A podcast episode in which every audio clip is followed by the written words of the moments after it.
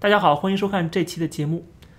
我们之前讲过，中国政府在过去这几年一直在不停在创造一种舆论环境啊，这种环境下只能有他们一种声音，而这一种声音呢，被认为是真理，那就是中国现在啊已经开始崛起了，而西方列强在有意无意的破坏我们的崛起。过去我们曾经受过屈辱，这一次不一样了，跟一百年前不一样了，我们现在已经开始。站起来了啊！要勇敢的去面对敌人。那么这种语境创造出一种敌我的状态，并且通过各种各样的媒体宣传的方式啊，去歪曲啊，比如说西方媒体的报道啊啊，总之就是造成这样的尖锐的对立，煽动民族仇恨。不仅是对美国的仇恨，对日本的仇恨，对澳大利亚的仇恨，对英国的仇恨，对欧洲的仇恨，甚至对一些东南亚国家，新加坡呀、什么菲律宾的仇恨，更不要提对印度的仇恨、越南的仇恨啊。对全世界的仇恨，就好像全世界都是站在邪恶的一方，只有中国站在正义的这一方。而这一次的东京奥运会，其实就可以非常明显的体现出来，今天中国人的这种变态的一种想法和一种心态了。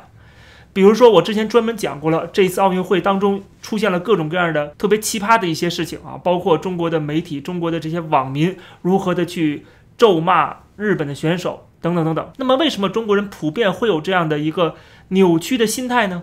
这当然跟他们从小的洗脑教育是息息相关的。洗脑教育里边主要就是两点，一个是仇恨啊，比如说日本鬼子侵略我们，我们仇恨他们，我们早晚要报仇雪恨。第二点呢，就是耻辱教育，就是过去这一两百年我们受尽了屈辱。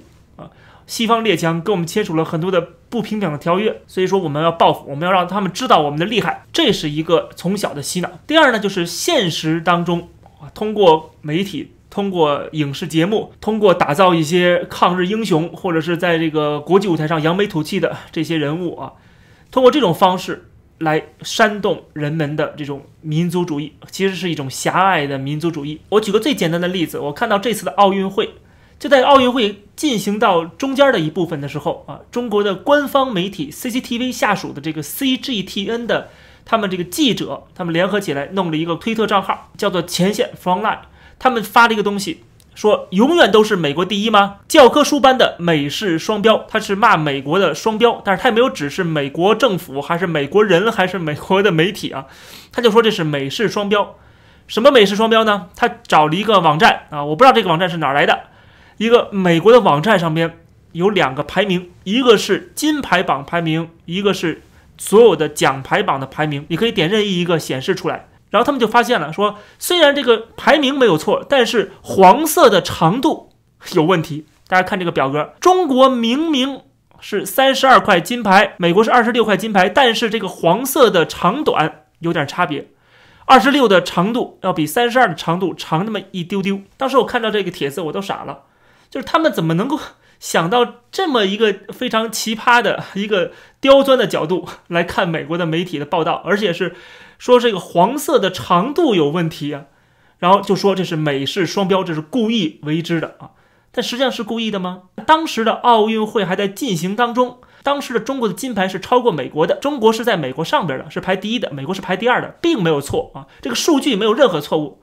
它唯一的地方就是在于这个黄色的长度，而黄色的长度是什么呢？实际上是它跟自己的国家对比。啊，比如中国的这个奖牌里头有金牌、银牌跟铜牌，用了三种不同的颜色，它的长度是代表你所有的奖牌里边的其中任何一个奖牌的比例，它应该是三十二跟二十二跟十六去相比啊，中国的这个奖牌，然后美国的奖牌是二十六、三十二、二十三去比，这样比的话，这个二十六在八十一个总奖牌里边占的比例。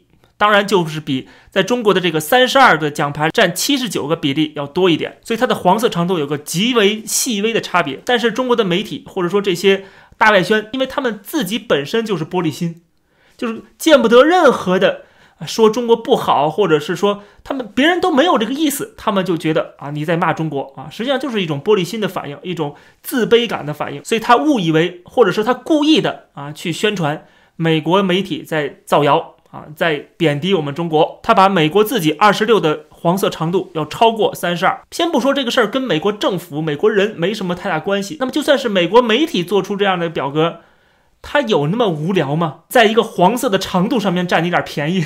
如果是这样的话，那请问下边这个，大家看第三名跟第四名，日本跟英国的排名英国的金牌是十五，日本的金牌是二十一，但是十五的黄色长度要超过二十一。而且第五名澳大利亚跟第四名英国的这个金牌的这个黄色长度也是不一样的，虽然他们都是十五块金牌，那请问怎么解释呢？这就是中国的官方媒体的官方账号会发出这么脑残、这么弱智的一个帖子啊，就是基本的逻辑不讲，基本的事实不讲，上来就是劈头盖脸的说美式双标啊，这是美国人故意把自己啊放在这个第一名的位置上，实际上我们看到根本不是这样子，而类似于这样的情况在中国媒体上边。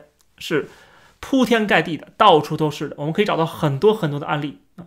为什么呢？因为它可以满足中国人的这种玻璃心啊，或者是自卑感，让他们能够得到一种心理的安慰啊。骂美国是让他们能够感觉自我良好啊，或者是说让他们能够稍微的舒口气。毕竟这一次的奥运会闭幕了。美国在金牌、在奖牌上面都战胜了中国啊，就是说这个奖牌榜、金牌榜，美国都是第一名。其实我们作为一个正常人去看奥运会、去看一些比赛，根本不会在乎什么金牌榜啊、奖牌榜啊，这排名没有那么重要啊，代表不了什么东西啊，没有意义。这种排名没有意义，这不符合奥林匹克的精神。但是最在乎这个奖牌的。恰恰就是中国。如果我们去看中国的媒体啊，中国的这些门户网站，所有的关于这次东京奥运会的排名，几乎所有的排名都只显示金牌榜。美国媒体或者其他的英文媒体，至少它还都展示出来，你想选哪个都可以看得到啊。但是中国的媒体你找不到有这个奖牌榜的选项，为什么呢？因为当时就是在比赛过程中，中国在金牌榜上是领先，是排第一位的，所以说他只把中国第一名的东西展示出来。然后把中国排第二的这个奖牌榜给隐去了啊，所以你很难找到这样的排名。其实我们可以看得出来，这样的一种宣传，它的目的是什么？就是要迎合中国人那种好胜之心啊，或者说反美的这种民族情绪，这种狭隘的民族主义。中国人看到，哎呀，我们中国排第一，美国排第二，我们压过美国人一头，他们感到非常的骄傲和自豪。而如果我们在西方生活时间长了，Who cares？对吧？谁会在乎这个啊？你中国的金牌榜比美国多几个金牌，so what？对吧？我们看的是某一个你喜欢的某个比赛或者某一个运动员，我们看的不是什么两个国家的金牌榜，这金牌榜没有必要啊，也没有意义。实在不行，你非要弄一个榜单，弄个奖牌榜总比金牌榜好一点，至少你把银牌跟铜牌的那些运动员算进去啊，就好像说哦，你只在乎金牌，银牌跟铜牌无所谓。啊，有没有无所谓。所以看到中国的媒体的宣传和中国网民的这种心态，包括中国的政府官方媒体他们这样的煽风点火，最后造成就是只在乎金牌榜，只在乎压美国一头，只在乎战胜日本，只在乎民族情绪的表达，而不在乎真正体育精神。如果你非要说金牌就代表这个国力的话，我们看一九八八年的汉城奥运会，不好意思，排第一是谁呀？苏联，对吧？遥遥领先，第二名是民主德国，也就是东德。苏联跟东德这个是一个阵营的，加起来远远超过美国。后面的美国、韩国跟西德三个国家加起来都不如苏联的阵营。一九八八年奥运会之后，是一九九二年的巴塞罗那奥运会。那个时候，请问苏联在哪儿呢？已经消失了，对吧？所以说你排第一又有什么用呢？你国力是很强，你的核武器全世界最多，不管你再强大，最后也会灰飞烟灭的。当然了，我在这里边要重新强调一遍。就是我讲的是普遍现象，经常有一些人在底下留言说，你说的是一部分人啊，并不是所有中国人。当然我知道，并不是每一个中国人都有这样的想法，有很多是非常开明的，是非常有这个自由思想的，有独立的意识的，他们不会太在乎这个东西啊，而且他们也会跟我一样去调侃这些小粉红啊，去啊这个讽刺现在在中国发生的这些现象，他们也是中国人呢，没错。但是我讲的是一个普遍的一个趋势和我们现在看到的一个普遍现象，不要对号入座。谁要是对号入座啊，以对号入座的名义去骂我的话，那很有可能这个人就是故意为骂而骂，那他很可能就是被我说中了，他就是我说的那个小粉红之一，但是他不愿意承认而已。虽然我们很不在乎这个奖牌榜、金牌榜，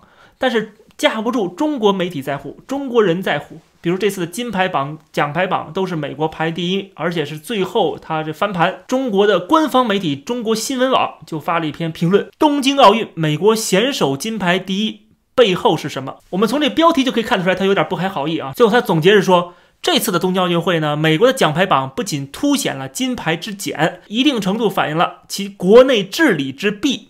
新冠疫情下，在内力亏欠和精神疲态的双重作用下，金牌数量减少似乎并非偶然。看到没有？这是其中一种反应啊！中国人有好几种反应，我们一会儿来讲。一个反应就是酸。如果中国赢了，他一定说这是我们中国的体制的好啊。那美国赢了，不是美国体制好，是美国体制不好。所以说你比以前少了。然后总结出来就是美国衰退了。比如我们再看《环球时报》的它的评论啊，点击量最多的一个，说这次的奥运会中美两国的金牌数跟奖牌数。生动地反映了两国当下的国力。说这个金牌数的硬实力，两国已经相差不多了。相信下一次奥运会，我们伟大的中国金牌一定超越邪恶的美国。这次的美国虽然赢了中国，但是哎，美国衰退了。我们跟他的差距这么小，说明我们崛起了。这就是其中一个反应啊，就是美国衰退论啊。这是最近那个新加坡总理李显龙批判的这种说法。另外，他们还有一个反应，就是美国作弊论，说这一次虽然你金牌比我们多。奖牌比我们多，那是因为你作弊了。比如说网上就有这篇文章啊，确实很多人相信，说美国的游泳队被称作哮喘队，因为有很多人是有哮喘病的，所以说是被允许吃哮喘药的。说持证嗑药不敌就污蔑对手，他只是美国在污蔑中国使用兴奋剂，但是这个根本没有出处，没有任何的出处。什么时候美国指责过这一次奥运会中国游泳队员呃嗑药了？没有啊，至少我没有看到这方面的报道，全部都是中国媒体。自己报道的啊，就是故意的造谣，说别人污蔑我们，实际上他们嗑药了。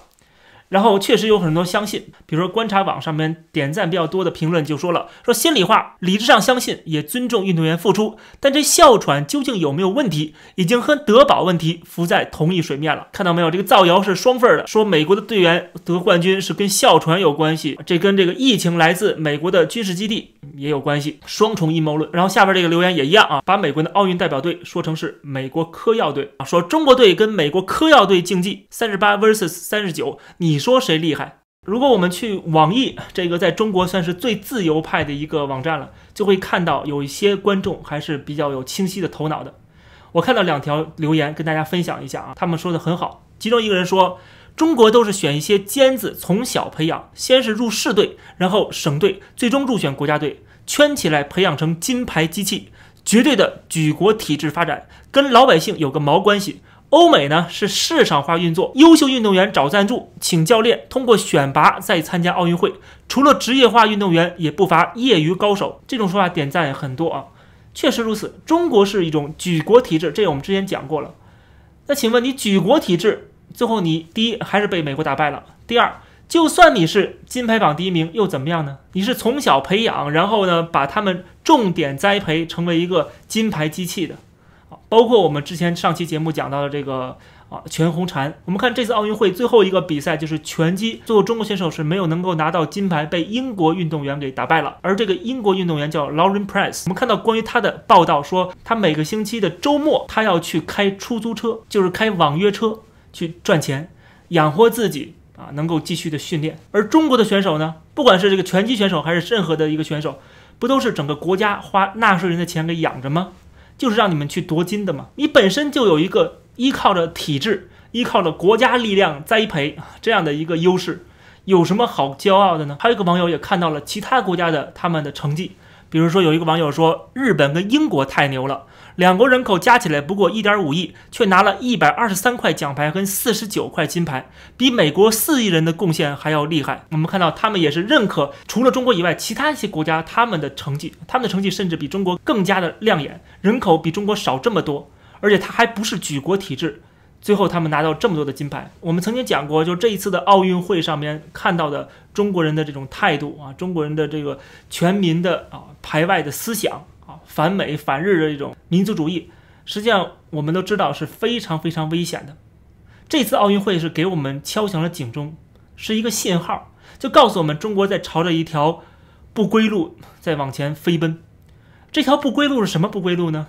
就是当年日本啊大日本帝国的时候要挑战这个国际秩序，他甚至主动退出联合国的前身，就是呃国联，他要成为东方的一霸他要跟整个白人世界。跟西方人去抗衡，他甚至最后要挑战美国，自不量力的跟美国开战。而在这一切动作之前，是有很多很多信号的。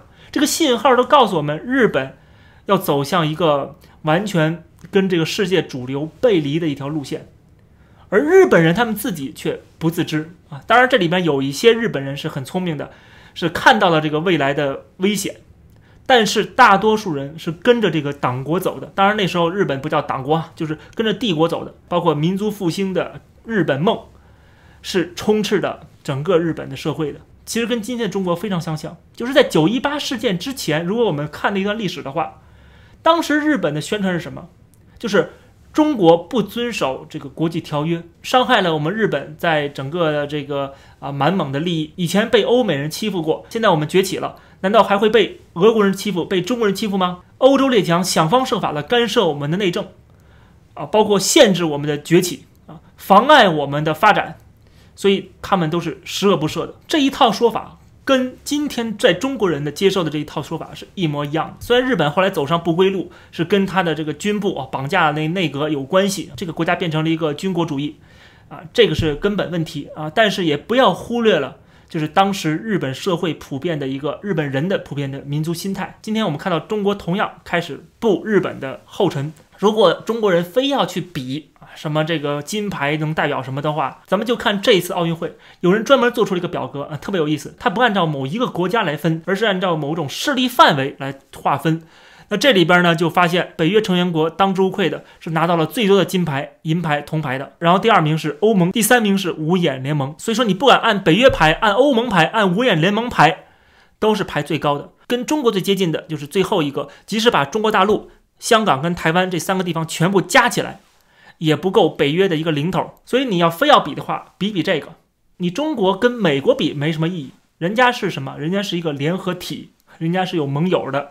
你有什么呢？总之呢，这次奥运会的结束啊，结尾，我们看到了小粉红的彻底崩溃，然后他们开始各种各样的给自己找安慰，制造一些阴谋论，说美国作弊论。或者是美国衰退论，但是他再怎么安慰自己，也都是意淫而已。但是不管这个奖牌榜、金牌榜是如何排名的，最后我们可以看到，今天中国人这种心态本身就是一种严重的病态。从历史经验来讲，会导致非常大的灾难。